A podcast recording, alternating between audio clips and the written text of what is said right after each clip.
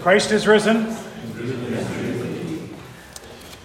We are moving into the, the three Cappadocian fathers. Before we get into that, any follow up thoughts, questions from last time? We had talked about who was that? Eusebius, Hilary, and one more. But Cappado- anything on them follow up from last time or other questions? And seeing none. The Cappadocian fathers, so we have these three guys Gregory of Nazianzus, Gregory of Nyssa, and Basil the Great. Those are the three that we're going to talk about in that order. They, they all, they're living at the same time. They know each other. Two of them are brothers. The other's a friend of both of them, I believe. Uh, they sometimes get the nickname Gregory of Nazianzus as the orator. He's the, known for his preaching. Gregory of Nyssa is sometimes called the thinker. Uh, and Basil the Great, the, what do they call him? The man of action, more of a doer. Um, little, he has uh, the reputation for being a more uh, uh aggressive or, or uh, kind of in your face is Basil. So we're going to learn about them. Cappadocian fathers, they're called that because they come from the region called Cappadocia. Um, when you, on, on Pentecost, when we hear the list in Acts 2, this list of all these people that were in Jerusalem, uh, Greeks from Cappadocia, Pontus, and Asia, I think Cappadocia is mentioned there. These are regions, Pamphylia, uh, of Asia Minor. Um, so this area, this region, um, you recognize like Galatia, like the Galatians, like the, the book of the Bible, the letter to the Galatians, the churches in this, this region. Uh, so they're, they're all from that, so they, and they are contemporaries called the Cappadocian Fathers. So the first is Gregory of Nazianzus. Just give you a little bit of uh, uh, background on him, uh, but we want to spend most time in, in, some of the things that we have written from him. Uh, he studied rhetoric and philosophy in Nazianzus. So at first he st- studies at home, and then he goes to Caesarea, to Alexandria, to Athens, which is quite a quite a traveling going off to, to school, learning. Um, but he comes back. His father is the uh, bishop, a pastor in Nazianzus.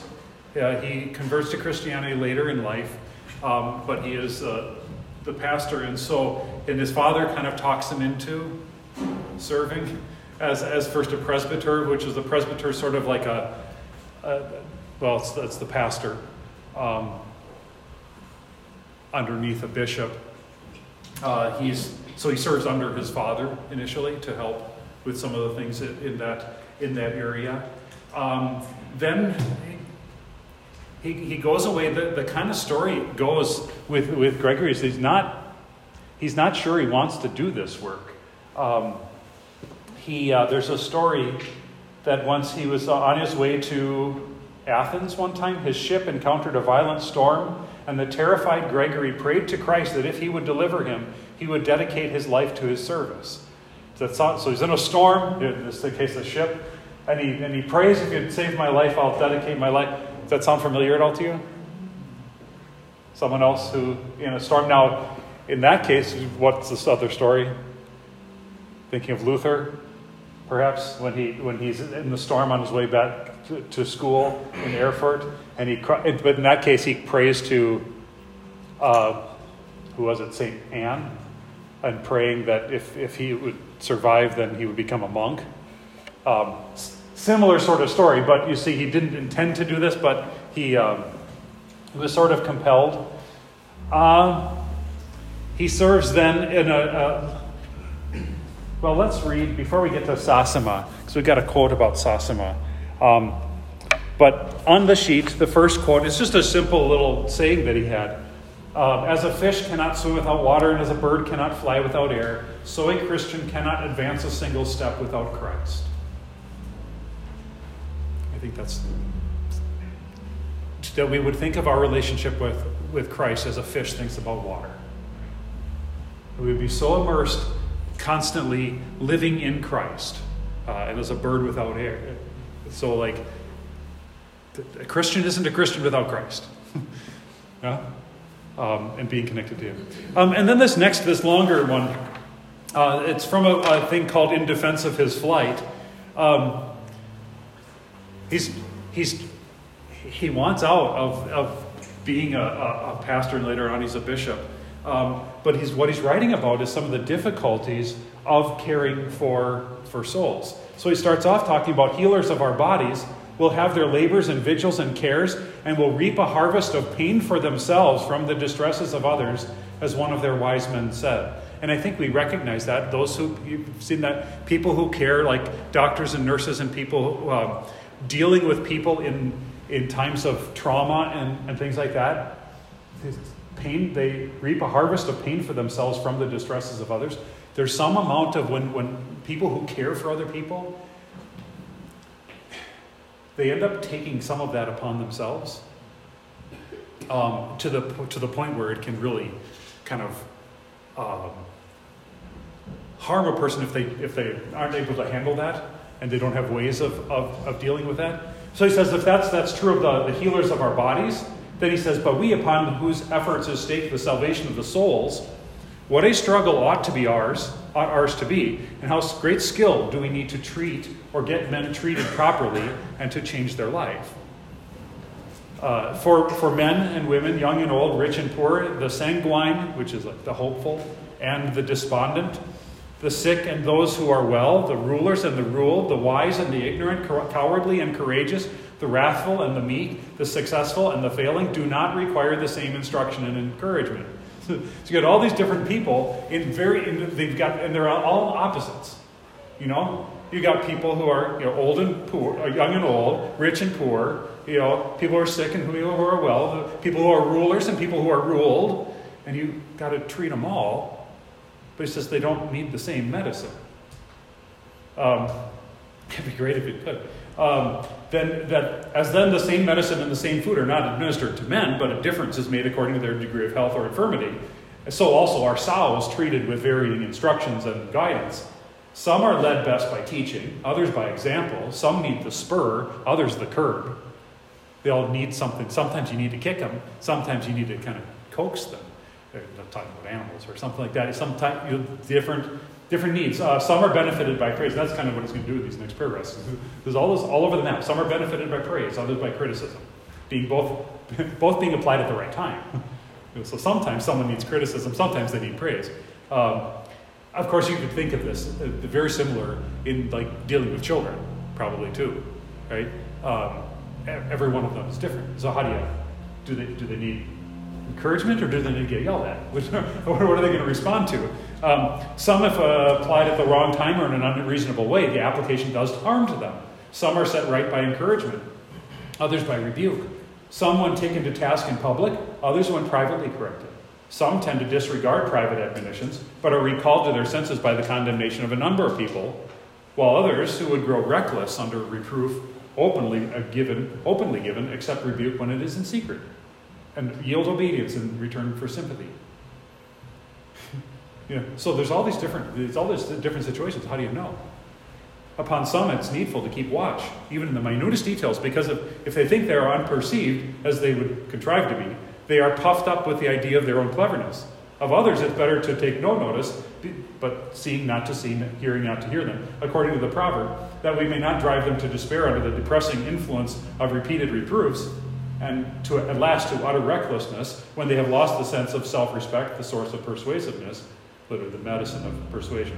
Uh, you know, so sometimes you need to keep an eye on people and to like watch them closely. Sometimes it's best to just ignore them, or not ignore, but you know, leave them alone. Because uh, if you were to stay on them, that would be hard on them. In some cases, we must even be angry without feeling angry. Uh, treat them with disdain we do not actually feel. Um, that's a that's very to, to be angry without uh, be angry without even feeling angry um, you know, you, you know, it's like if a, if a teacher, if a teacher loses his temper, generally he loses control. You know, he's also lost control. Like he's, but sometimes to express anger without feeling it, you know, like I don't know, I suppose like a, a, a teacher or some of the other parent sometimes would raise their voice that they're not really out of control, but they just need to be loud so that they're heard or something like that. That could be. Uh, even in some cases, we must. Uh, I said that. No. In some cases, we must even be angry without feeling angry. Um, treat them with disdain we do not actually feel, or manifest despair, though we do not really despair of them, according to the needs of their nature. Others, again, we must treat with great fairness and gentleness, helping them readily to conceive a hope of their being able to improve. Instead of one and the same medicine invariably proving either most hopeful or most dangerous in some cases, be it severity or gentleness, or any of the others which we have enumerated. In some cases, it proves good and useful. In others, again, it has the contrary effect according, I suppose, to the time and circumstance and the disposition of the patient. Now, to set before you the distinction between all these things, and to give you a perfect, exact overview of them, so that you may, in brief, con- comprehend the medical art, it is quite impossible, even for one qualified in the highest degree of care and skill, but they become clear by actual experience and practice. Like, how are you going to know this? In one, one way, just experience. It's probably the only way really to know uh, and practice. Can't learn this stuff in the books. I know whose servants we are, and where we are placed, and whither we are guides.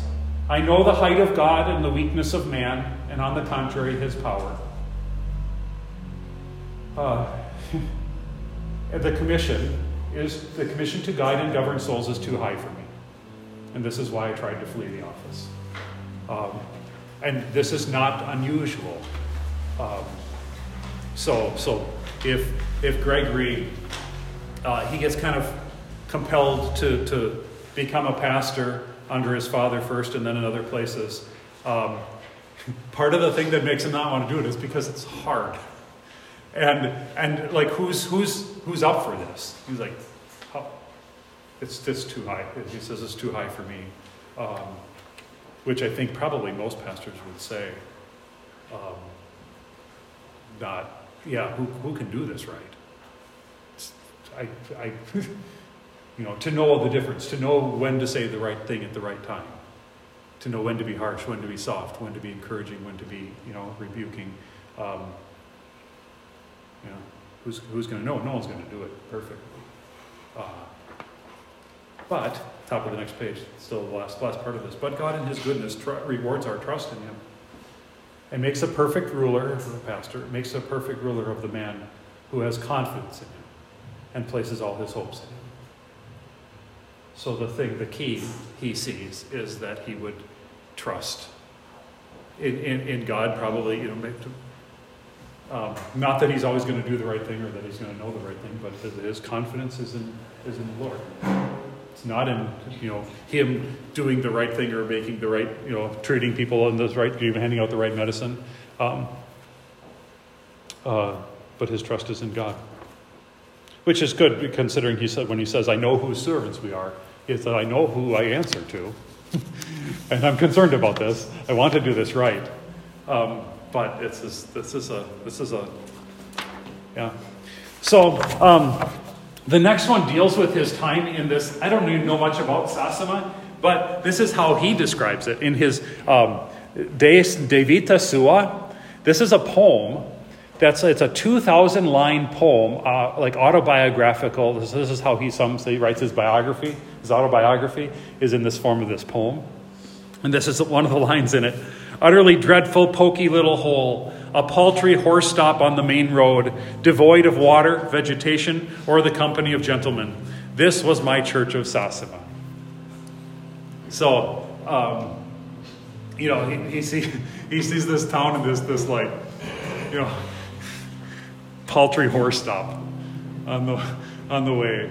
You know, do you suppose, do you suppose pastors might ever think about the place that they serve as a, uh, you know, for better or for worse. Like you know, one of one of the congregations or one of the one of the towns um, that that I have a, the call to is like Wood Lake's four times bigger, just about. um, you have, but at the same time, like uh, I know uh, CFW Walther, kind of one of the leaders, the initial leaders of, of Lutheranism here in America. Uh, in his, I think it was his, work, he says that a pastor should should be able to say of the place where he's serving as uh, I don't know the exact wording he goes, but like as the most the most glorious place um, ever. Uh, and I can I can really that's that's the usual way, at least publicly, that the, the pastors are and ought to. They, they view the place where they have they are called to serve as. I mean, where, where else would I be? Where else would I want to be? Um, uh, at the same time, you know, they. He had that. Um, some of you who had read through the, the book, um, "The Hammer of God," and it describes that young young curate out as fresh out of the university, the seminary, you know, looking at this as his year in, in, in this place that he was called to serve as this was his Siberia. You know, feels like it's out in the middle of nowhere. Um, but all right, so that's Gregory of Nazianzus. Um, yeah, he does become, and this is this is uh, he's hesitant to do this to become the the bishop of of uh, Constantinople. Before this, I don't think he would have wanted this job either. But um, it's a, a, little story. Gregory's homilies were well received. We, he was one referred to as the orator. Um, his homilies were well received and attracted ever growing crowds to Anastasia, the town that he was serving there. Uh, fearing his popularity, his opponents decided to strike. On the eve of, vigil, of the vigil of Easter in 379, so we do the Easter vigil, 379, that's what they were doing. So it's the night before Easter. In the middle of that, imagine this happening at our Easter vigil. An Arian mob burst into his church during the worship services, wounding Gregory and killing another bishop. So we, I think we're probably pretty safe. Um, uh, escaping the mob, Gregory found himself betrayed by his erstwhile friend, the philosopher Maximus the Cynic. Uh, Maximus, who was in secret alliance with Peter, the bishop of Alexandria, attempted to seize Gregory's position and gave him have himself ordained bishop of Constantinople. So, in fighting for this position, like you would want to get him replaced. Um, yeah. Pastor, did he have uh, family himself? I know his dad was a bishop, so obviously he was a son. But yeah. did he have?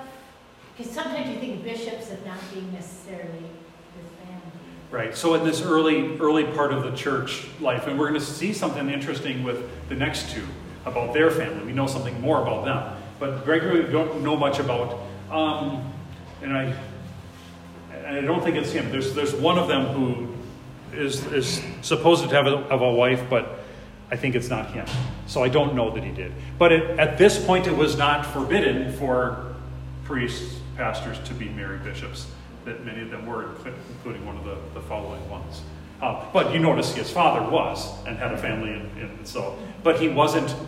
Um, his father was married before he became a Christian too. So I think there there did come a time. There's there's a transition where they didn't allow people to uh, take a wife while they were a bishop or a presbyter. But if they had one, they didn't make them get rid of it, or they, they would still allow them to become priests. Um, but uh, yeah, we don't we don't know much about his family in particular, but we do about the next ones. That and that's a, a be something we'll want to talk about. He's sometimes referred to as the known as the Trinitarian theologian. All three of these guys. So all of the, the controversies that we talked about with Arianism, Apollinarianism, later Nestorianism, um, they're all writing against all So there's very much in the um, the world. You know, he comes after the Council of Nicaea, but I think he's at the Council of Constantinople in 381. That was 325 Nicaea, 325 Constantinople, 381. So he's he's there with that one. Uh, so a lot of the writing, um, we didn't have any examples of that type of writing here, but so then Gregory of Nyssa. Uh, he is from a Christian family, so a big family. There's, I think, either nine or ten children in this family. Um, his one of his grandmothers was martyred in one of the persecutions. Another grandmother was, both of them were Christians. One of them was a mar- martyred.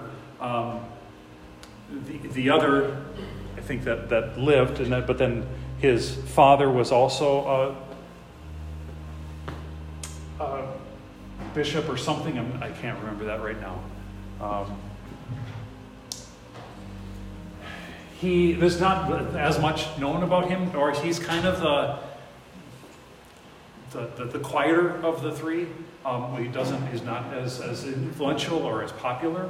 Um, whereas Gregory of Nazianzus was known as a preacher, um, and Gregory of Nis, or Greg, Basil the Great um, has is known widely. Um, not so much Gregory. So one of his brothers is Basil. They had a sister named Macrina, uh, which I think is the same name as his grandma. So the, the grandmother, I believe, that survived is that Macrina. Macrina is also referred in the Roman Catholic Church is referred to as a saint uh, for something else, and I don't know that whole story. But uh, but his sister also is um, the number of them that become bishops, so it's kind of in the family, but a big, a, a fairly large family. And he becomes bishop in 372 in Nyssa, but he's but he he's like deposed and then he comes back. Um, he had that with Nazianzus too. Not that he got deposed, but he would leave and he would like serve another place for a while, but then he'd always kind of come back to Nazianzus, and eventually he came back there to retire. Um, which was th- that that whole thing about him fleeing the office, like kind of didn't want to do it. um, which I can imagine if you're doing church and like the, the guy next to you gets murdered, um, that also might make you hesitate too. You might want to just live out your life on the farm. um, he's, uh, yeah, so um, in between that 372, like, so 372 he's put in place. Um, in 373, Amphilochius, bishop of Iconium, had to visit the city to quell the discontent with Gregory. Um, in 375, Demosthenes of Pontus convened a synod to try Gregory on charges of embezzlement of church funds and irregular ordination of bishops. I don't know that any of that was true, but that's what the. Um, he was arrested by imperial troops in the winter of the same year, but escaped to an unknown location um, the Synod of Nyssa, which was convened in spring of 376, deposed him. However, Gregory gained his see in 378, perhaps due to an amnesty promulgated by the new emperor Gratian. Um, so it was not. This was not easy for even just to retain this uh, this position as bishop there. But let's look at, at some of the writings of, of from Gregory. The first one we've had before, we saw this when we were talking about Arianism. Um, this quote, if you ask anyone in Constantinople for change, he'll start discussing you whether the Son is begotten or unbegotten. Um, the point there is so, like, you want to do small talk, you want to talk about the weather, and he's like, let's talk Christology. like that, this is, the, this is the, the, the stuff going around on the street. This is what they're talking about. They're talking about the nature of Christ and his person and all of these things on whether or not the Son is the Father is greater, the Son is less. If, if you suggest taking a bath, you'll be told there was nothing before the Son was created. Um, his point was like this is this is on people's minds in Constantinople, um, revealing that this this con- doctrinal controversy was had you know had to be wrestled with not just among the bishops and the clergy, but among the people. Yeah. Um, the next one from his catechetical oration when God revealed himself, he united himself with our mortal nature in order to deify humanity through his close relation with deity. Since this is so, through his flesh, constituted by bread and wine, he implants himself in all believers. Um, wonderful, describing the unity of the divine with the human in Christ. So Jesus takes on human flesh, united himself with our mortal nature in order to deify humanity. I said this last, I think last Sunday what we celebrate in Christmas in the incarnation. Like, this is way more than cute nativity story. Um, like, this is, has an impact on all of humanity. When Jesus tries to take, God himself takes on human flesh. I mean, this is what should knock our socks off. That God would become one of us, that he would unite himself to humanity in such an, such an intimate way by, in, in the person of Jesus. So, not just, well, you know, humans, I like you. I love you. That's nice. It is quite another thing for God to say, I am going to become one of you. Yeah? And, and, and so then he draws the connection, says, um, since this is so, through his flesh, Jesus' human flesh, constituted by bread and wine, he implants himself in all believers. So he does you one more. So first he takes on your flesh, he becomes one with you. And then he takes that flesh, dies, rises from the grave, and then wants to put that living flesh from the grave inside you. you know? So, the, so the, the, the, the divine comes in Jesus, and now Jesus comes into you.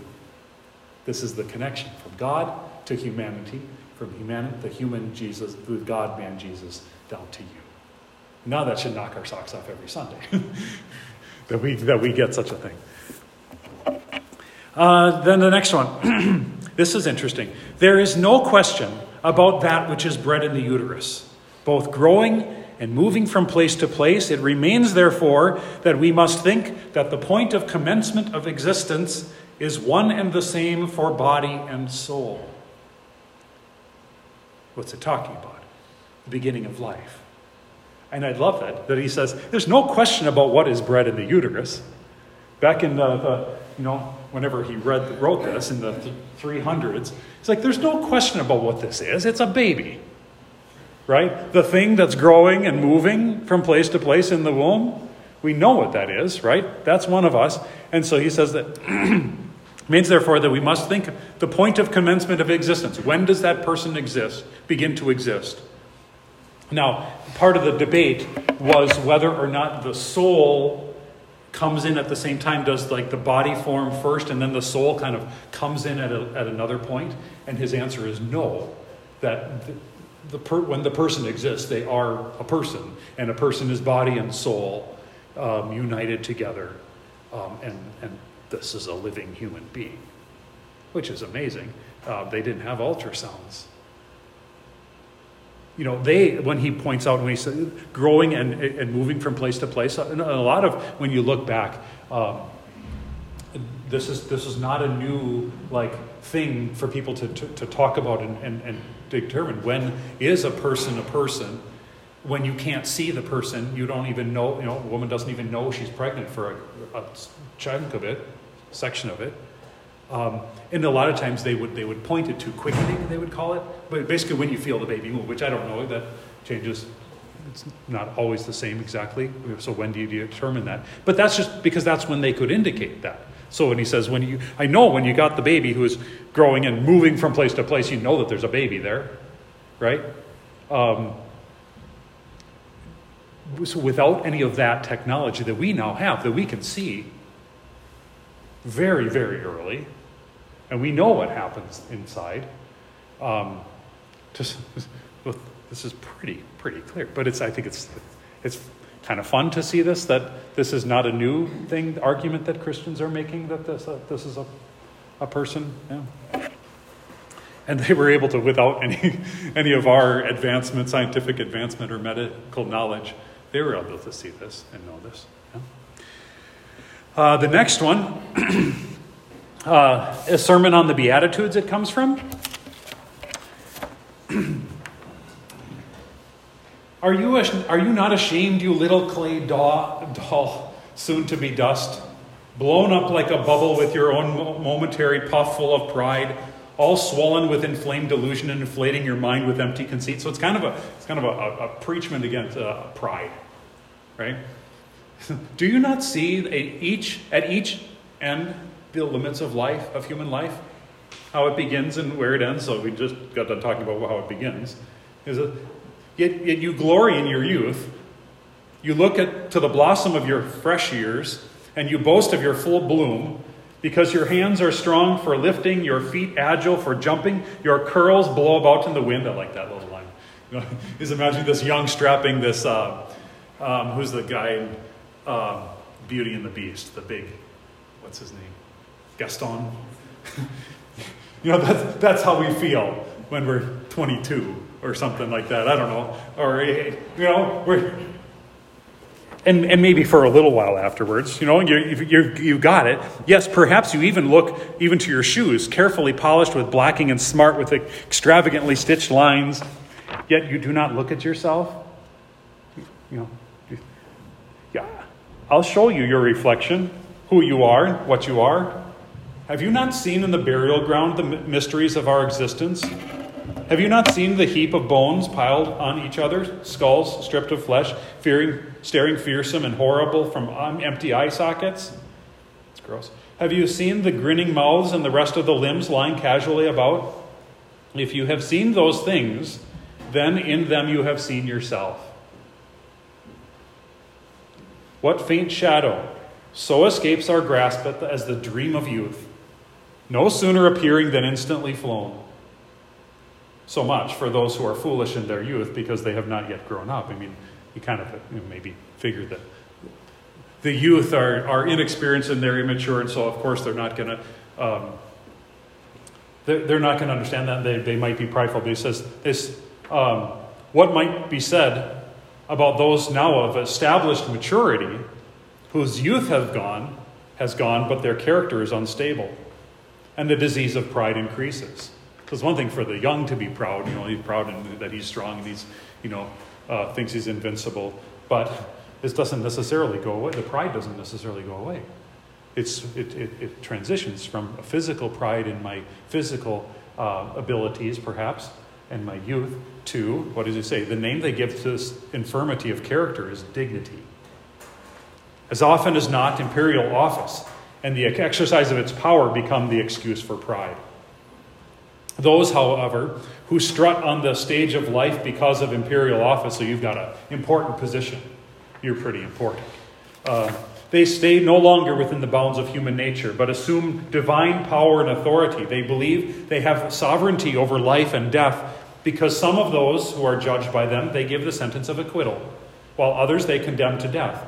And they do not even consider who is truly the sovereign of human life and determines both the beginning of existence and its. Like you're yes, you can sentence people to die or to, to remain alive, but you don't yeah. Nevertheless, this alone should have been enough to restrain vain conceit. The sight of many rulers, even during the performance of their reign, snatched from their very thrones and carried out to their graves. And for them, lamentation has replaced the cries of the heralds. How then can he be sovereign over life which does not belong to him? When his own does not belong to him. Even that person, therefore, who, if he becomes poor in spirit, looking to the one who willingly became poor because of us, and observing the equal respect we owe to members of our race, will not inflict injury on those who share his origin as a result of that mistaken masquerade of government. So, warns against treating, you know, in pride, treating people as if pretending like you didn't come from the same place. You know, is it because you have this position, therefore you don't? Yeah. That's Gregory of Nyssa. Uh, so, um, yeah, so then his brother is Basil. He's called Basil the Great. He's, it was the, he studied, so when, when um, Gregory of Nazianzus studied in like Athens, uh, Gregory Nazianzus was there too, so they're kind of schoolmates, and then he's brothers with Gregory of Nyssa. And a lot of the things with Gregory of Nyssa, he gets his positions because, it, probably because of the influence of, of his brother. Um, uh, he studied in Constantinople and Athens as well. Uh, we're going to look at quotes about asceticism and monasticism. Asceticism um, is the practice of like giving things up, like a foregoing, denying oneself, as Jesus talks about. It was an, an effort to deny oneself of everything, so that that shows up in monasticism, where people take vows of, you know, celibacy or um, chastity or or poverty, right?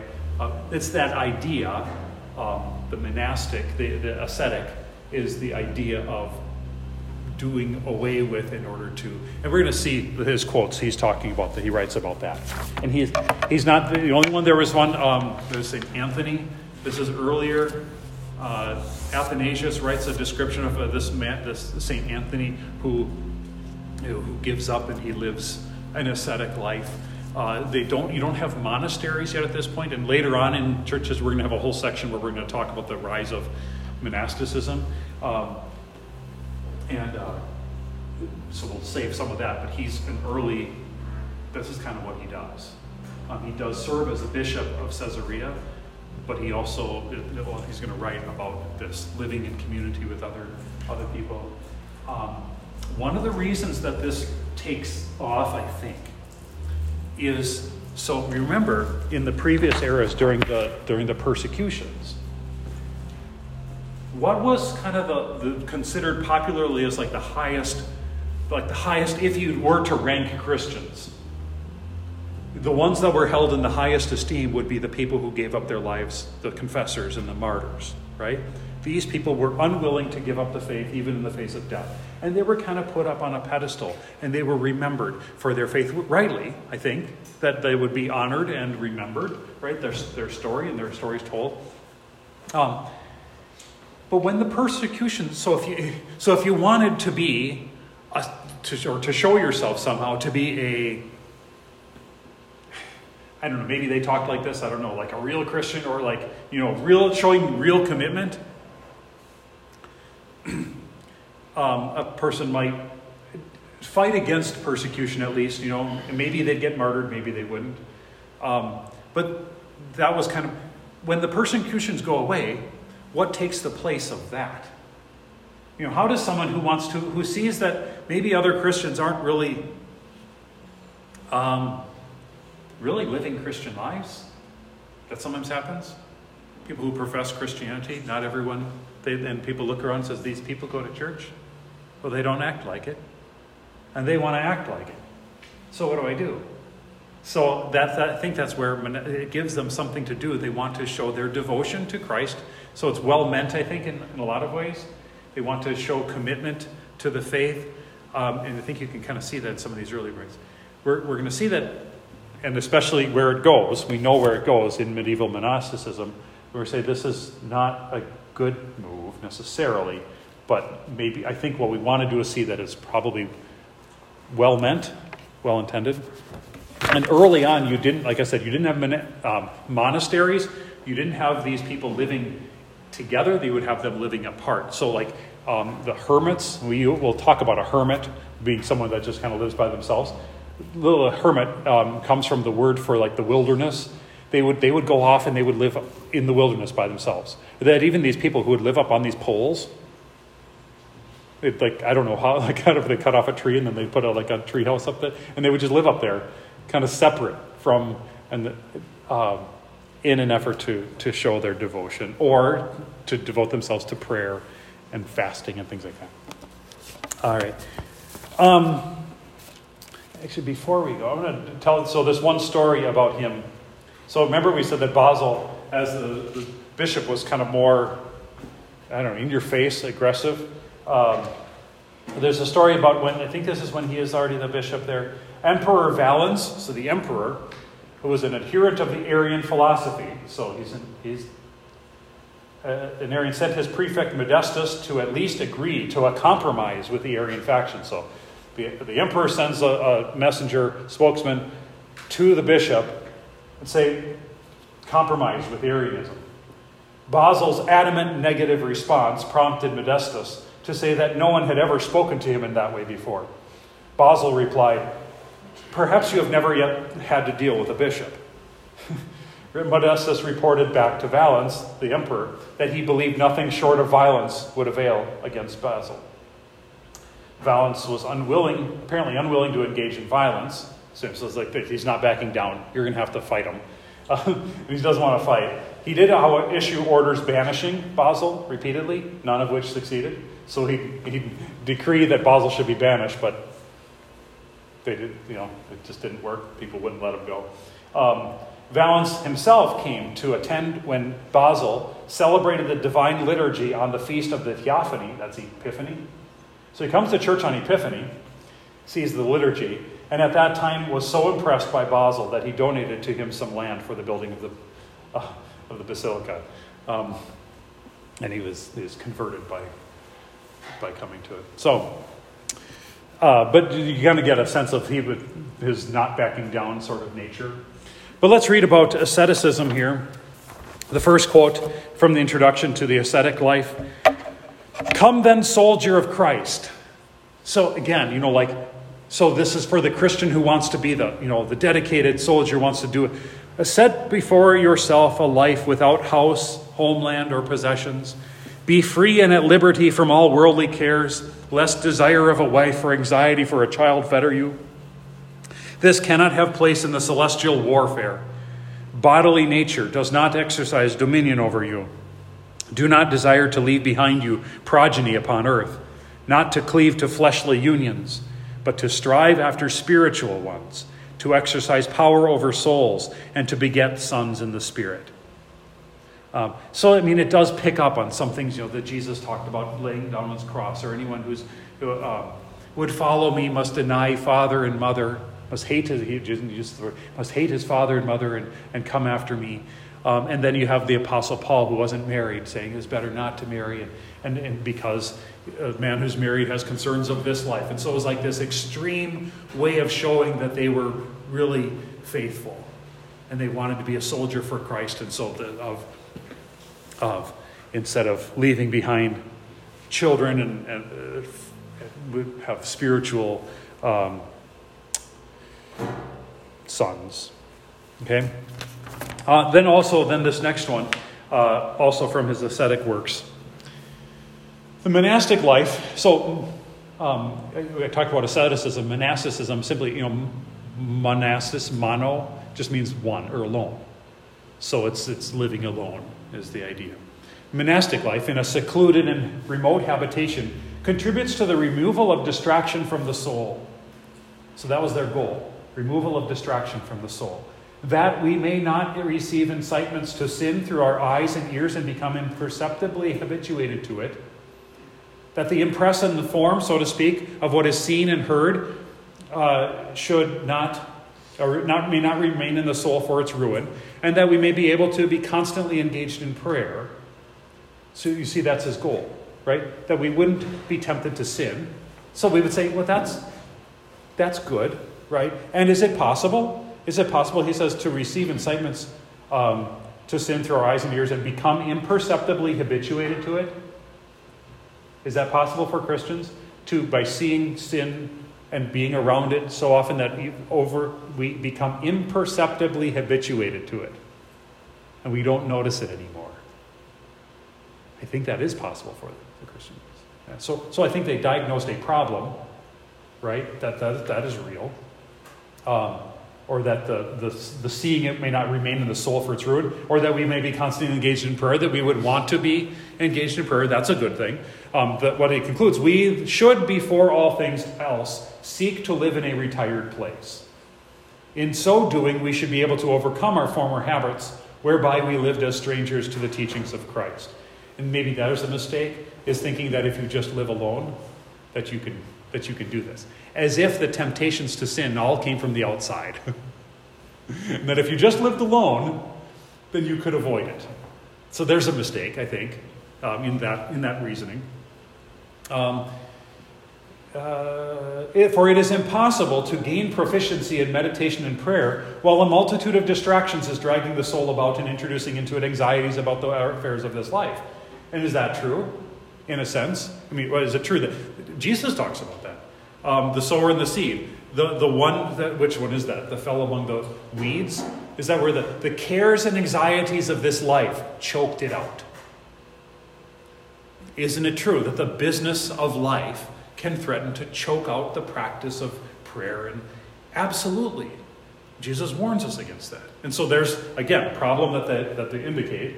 Um, it's impossible to proficient, gain proficient. Well, I don't know if it's is it impossible or do we just have to know what the dangers are?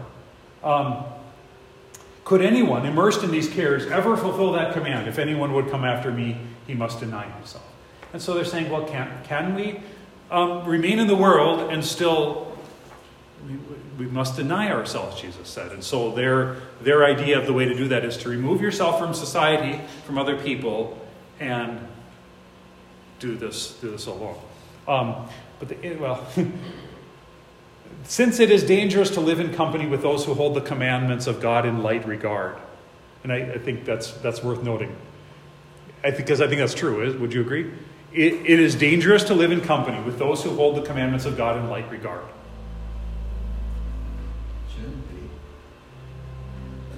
Well, if, if we were impervious to temptation, I suppose, if we live among people, no one else treats, treats the commands of God as serious. That is a danger to us. That is because of temptation around us. Right? I mean, yeah, we could say, like, we should not let it. but, you know, it's kind of like, you know, when you, when you, when you warn kids about bad company. You know, bad company corrupts morals. Um, that, that suppose depending on the age, to a degree. That to a degree, yeah, sure. Someone who's got, you know, uh, and, and, a mature Christian may be able to perhaps, um, you know, like, may, mission, mission would be working this stuff like that. Right, and you would you would have to go and, and be among people who like in order to. But in a mission, though, you're not going to be there for thirty years you're going there for a certain amount of time. So yeah, you could go into a place like. And you hope that it. You, you can make some change, but if you're living there constantly. And you kind of you could become kind of incorporated. And the same well, one thing too, like yeah, like Phil talking about missions or things like that. You would maybe send someone in to go into a, a, a corrupt place. Uh, you probably wouldn't send your children there though. So I think that's a there's there's some The opposite of that in the previous paragraph, is being alone, you're not able to be amongst people them either. So that being alone to avoid everything isn't helping right. people. And he's, I mean, he's going to he's to observe that in the next paragraph to, to a degree, is that this is just being entirely alone is not a solution because it's missing something else, right? Um, but I think just, just that we would observe dangerous to live in company with those who hold the commandments of God. We should know that. Right? If we if we are, you know, and by living in company with they're, they're constantly around me. If and, and you can sort of sense that sometimes, but a lot of times you don't. That's part of the problem. Is you don't sense it. You know, do you, do you ever notice? Um, yeah, I don't know. If you you notice being around people that talk, and it could be the certain kind of language that they use. If you're with them, if enough, you will start to use that kind of language. Uh, I mean, we, we quote said maybe you shouldn't, but maybe it's not even talking about like bad language. I mean, if you if you spend enough time with someone who talks with a certain accent, with a lot of people that talk, if you move south for 40 years, now they'll still recognize you as from Minnesota. Yeah, because you you still talk, you'll still for, for quite a while, but you will pick up on some of their their language patterns because that's what you're hearing and that's what you it becomes. So so we recognize that again the problem. Um, we consider it logical to inquire next whether one retires from society should live in solitude with brothers who are of the same mind and who have set before themselves the same goal that is the devout life. Um, so the question is do you live alone or do you live with people? But, but a people of, of, of like mind. And his answer is we should live with people of like mind. Um, he doesn't get into the dangers of actually living alone necessarily, but I consider the life passed in company with a person, number of persons in the same habituation, habitation as more advantageous in many respects. My reasons are first, that no one of us is self sufficient as regards bodily necessities. So you're going to starve if you're all by yourself, right? If you're totally alone. Um, but we require another's, one another's aid in supplying our needs, right? If we live together, we can help each other in the physical things. So we need each other. One foot, the foot possesses one kind of power and lacks another, and without the cooperation of the other members of the body, it finds itself incapable of carrying on its activity independent for, for any length of time, nor does it have the wherewithal to supply what is lacking. Similarly, in the solitary life, what is at hand becomes useless to us, and what is wanting cannot be provided, since God the Creator decreed that we should require the help of one another. And that's a, that's a kind of a key thing there. God, the Creator, decreed that we should require the help of one another. God made us to live in community. We are, we are social beings. God made us to need each other. Um, so he gets that. Again, apart from this consideration, the doctrine of the charity of Christ does not permit the individual to be concerned solely with his own private interests. So Jesus says, love one another, so you have a responsibility to other people, so you can't just totally ignore them, right? You can't just leave. But a life passed in solitude is concerned only with the private service of individual needs. Uh, furthermore, a person living in solitary ready, retirement will not readily perceive his own defects, since he has no one to admonish and correct him with mildness and compassion. In fact, admonition, from, even from an enemy, often produces in a prudent man the desire for amendment. Moreover, the majority of the commandments are easily observed in several persons living together, but not so in the case of one living alone. You can't keep the commandments if you don't have anyone to love. right? Um, for while he is obeying one commandment, the practice of another is being interfered with. For example, when he's visiting the sick, he cannot show hospitality to the stranger. Community life offers more blessings than can be fully and easily enumerated. It is more advantageous than the solitary life, both for preserving the goods bestowed on us by God and for warding off the external attacks of the enemy. Um, so, so, so the problem is living with living with temptation, living in the, the, the busyness of the world, to, to retire to solitary life, but in community with like minded brothers. So, because we need people, we need other people. I think, what, what is the thing that he misses? I think it's kind of a big one. God in creation did not create us merely to need other people in kind of generic.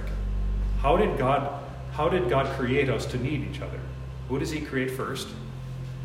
Adam, who's the next. What, what, why does he create anything else? so they would not be alone. So the how does God create? So he, he, God knows that we are not to be alone. So what does He do? What does He create? He creates the, the order that He creates is this structure for us needing each other and providing for the needs of each other. So the needs that Adam has, are perfectly co- completed in the creation of a woman. Um, and then the, the further need that they, the two of them have, are formed in the children that, that God gives to them. Um, that the, the family is, I would say, so the community that he's searching for, I think God's already provided it which is what Luther's later on, you know, over a thousand years later, is going to pick up on. And he's saying, and in one of his uh, objections is in order to become a monk, he had to disobey his father. God had already given him the order uh, for community and loving one another um, and living out the faith. Now, will members of the family always be um, of like mind? Maybe not. But that is, that is the order that God has, God has given. Um, and I think that's something that they miss. And that's going to then have effects for the next thousand years and longer. Um, this kind of downgrading of marriage. The interesting thing for Basil the Great is that like he comes from a large family, and like so he's going to do this. And um, I, although I, I, I forget one of the two, one of them is married. I think it's Basil. We're out of time. So we'll have to pick this up because there's some uh, really interesting quotes here on the next one. Shall we close then? God's word is our great heritage.